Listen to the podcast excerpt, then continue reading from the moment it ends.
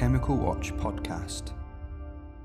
Unlock the full value of your compliance and product stewardship with world leading insight and intelligence from Chemical Watch. To find out more or request a demo, visit chemicalwatch.com. Chemical Watch Intelligence to transform product safety. Hello, this is Charlotte Niemiec, news editor of Chemical Watch, welcoming you to this week's news podcast hosted by members of the Chemical Watch team. We're here to take you a little further behind the headlines and provide you with fresh insight into the big developments taking place in the world of chemicals management.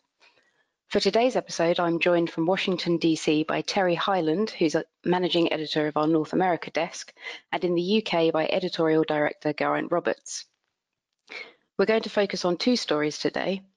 Firstly, the news that two Republican senators have said they will oppose the nomination of Nancy Beck to chair the US Consumer Product Safety Commission, which assesses the risks associated with some 15,000 consumer products in the US. So, what does this mean for her nomination? And next, we'll be looking at the EU's plans for a cross-agency one substance, one assessment approach to regulating chemicals. This week, several NGOs urged the EU to take a grouping approach in order to speed up regulatory action and the substitution of safer alternatives. But what are the EU's plans? So turning first to Terry. Terry, can I ask you to tell us a bit about Nancy Beck? What is her history and when was she nominated? Yeah, hi Lottie. So Nancy Beck is a toxicologist with a background in microbiology and she has a PhD in environmental health. She was nominated to chair the Consumer Product Safety Commission earlier this year. And just this week, as you had, you had mentioned, the Senate Commerce Committee held a hearing on her nomination. And her background is generally pretty impressive. She spent much of the last 20 years working in government first as a toxicologist with the Washington State Department of Public Health, and then in various roles during each of the last four administrations, going all the way back to the tail end of the Clinton presidency. But it's been her time outside of government that initially sparked concerns from the NGO community. From 2012 to early 2017, she was the Senior Director of Regulatory Science Policy at the American Chemistry Council, and when she was tapped in 2017 to take a top role at the EPA's Chemical Safety Office, a number of those NGOs asked whether a former lobbyist for the chemicals industry could impartially implement the EPA's mission. And she's been a fairly controversial figure during her tenure at the EPA and more recently in an unspecified role within the White House.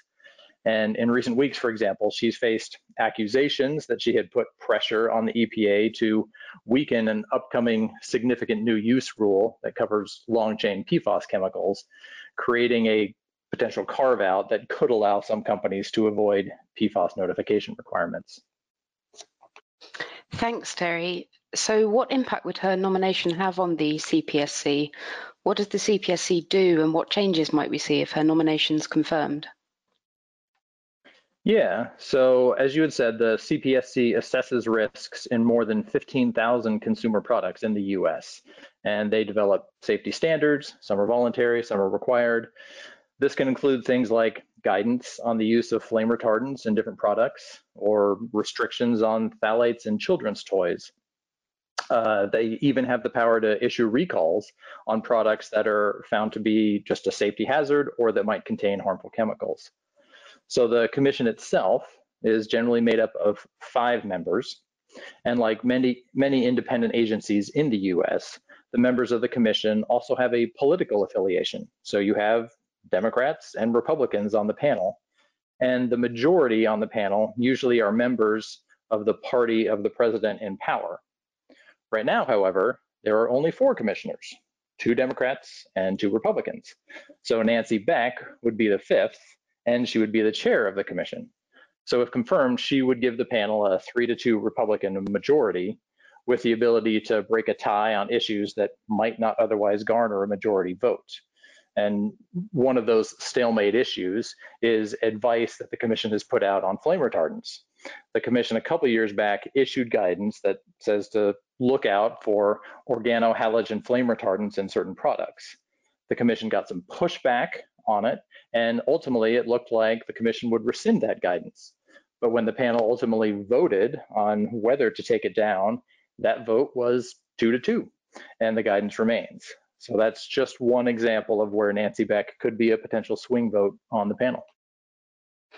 But this week, two Republican senators said they'd oppose her nomination. What were their reasons? Does that mean it's less likely her nomination will go ahead?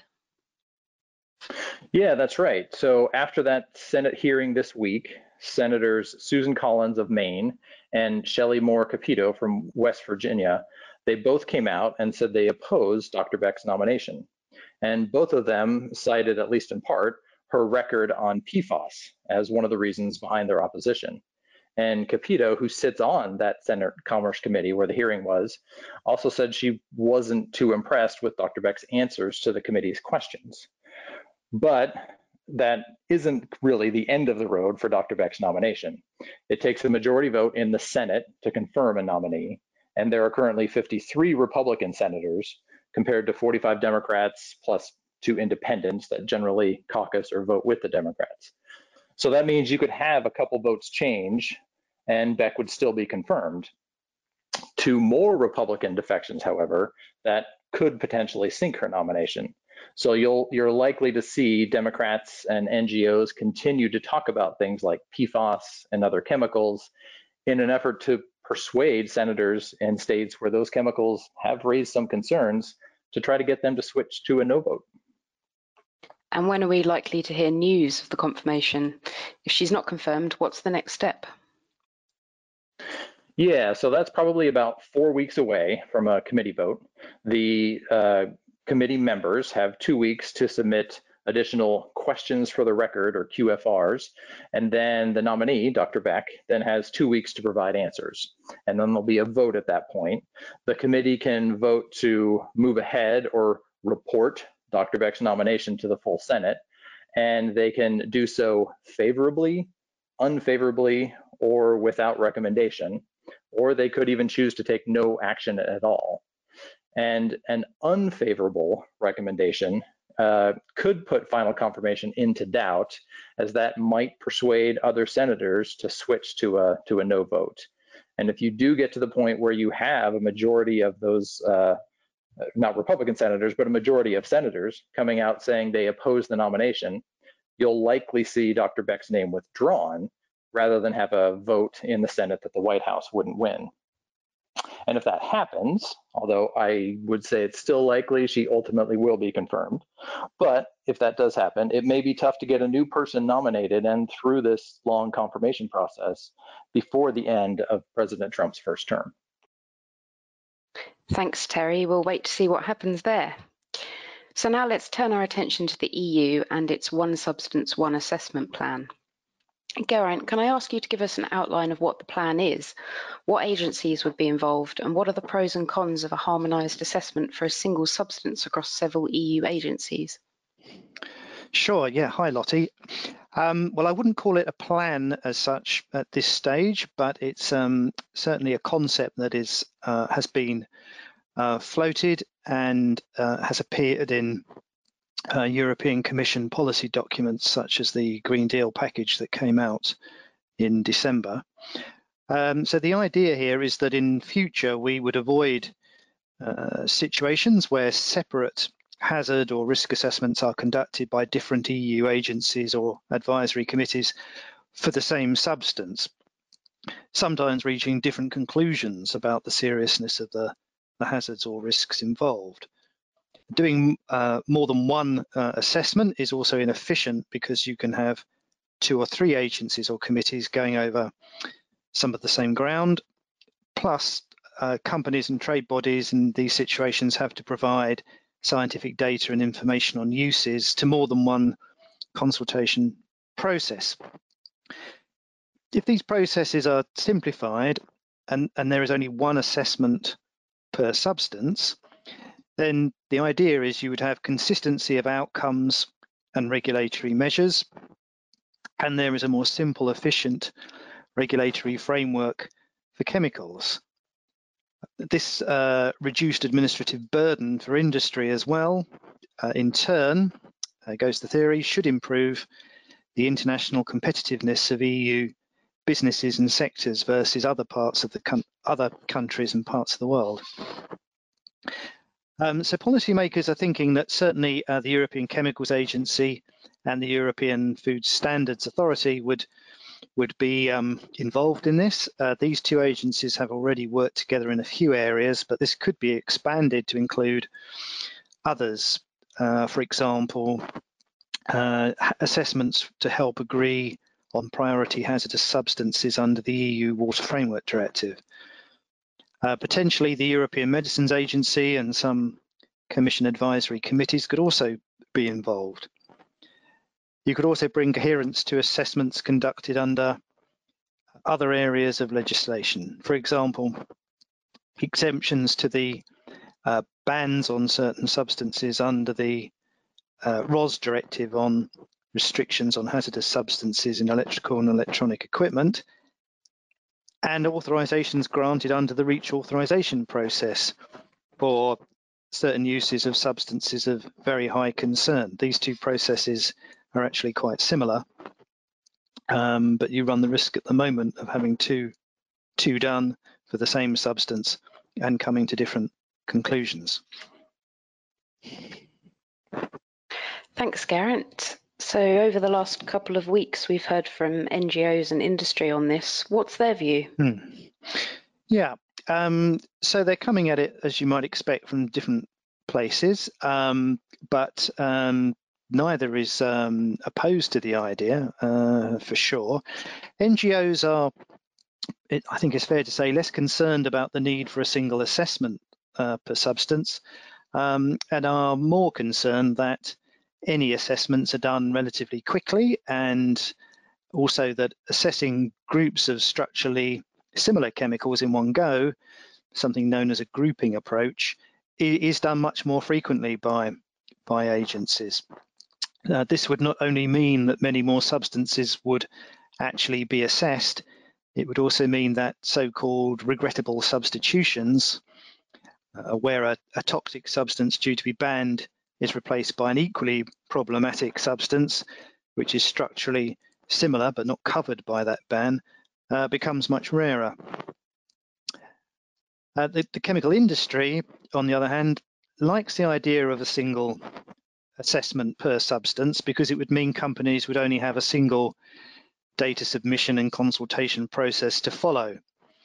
Uh, it doesn't like being in the middle of one and then suddenly a second one popping up somewhere else and having to then deal with that as well. Um, but it doesn't want any new cross-agency approach to mean that any joint approach that we move to uh, takes a very long time. So it wants it to be uh, efficient uh, and streamlined. It also likes the, the, the, fact that a single assessment uh, outcome would mean it would be less likely that you would get examples of conflicting measures uh, related to the safety of a particular substance.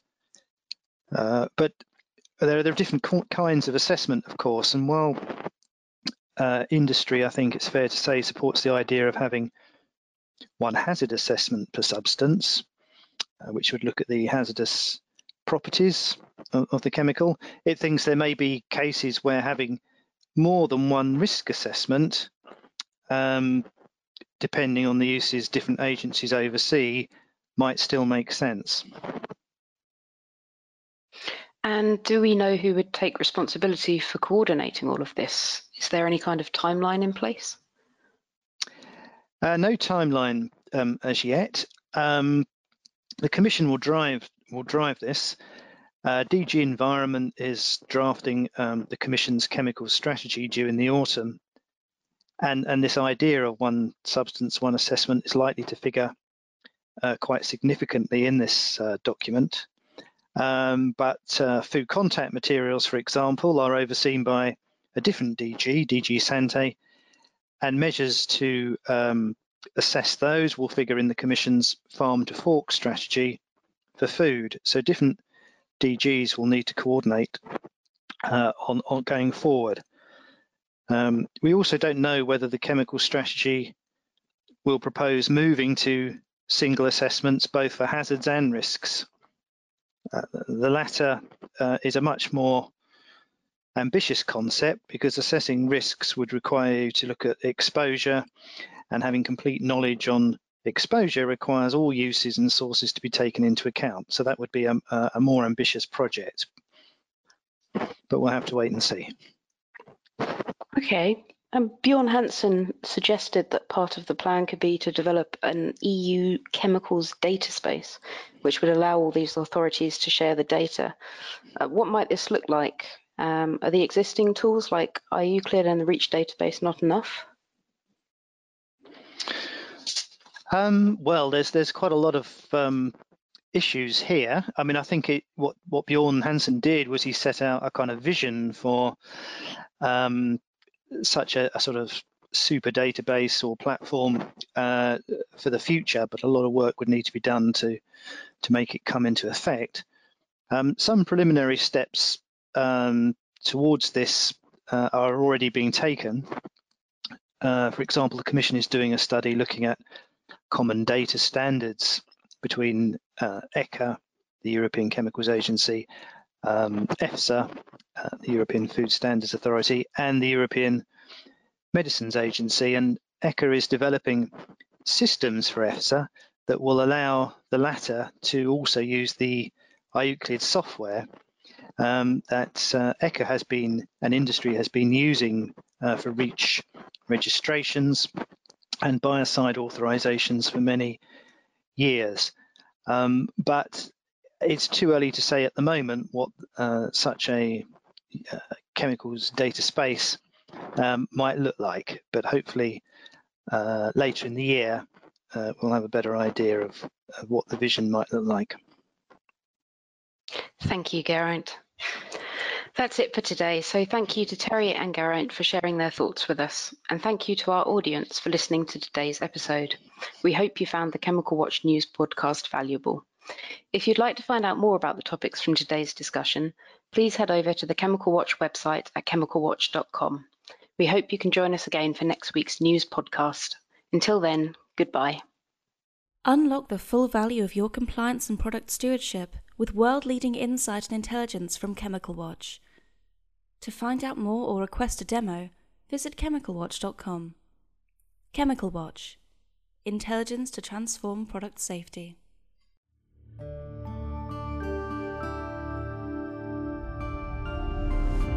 The Chemical Watch Podcast.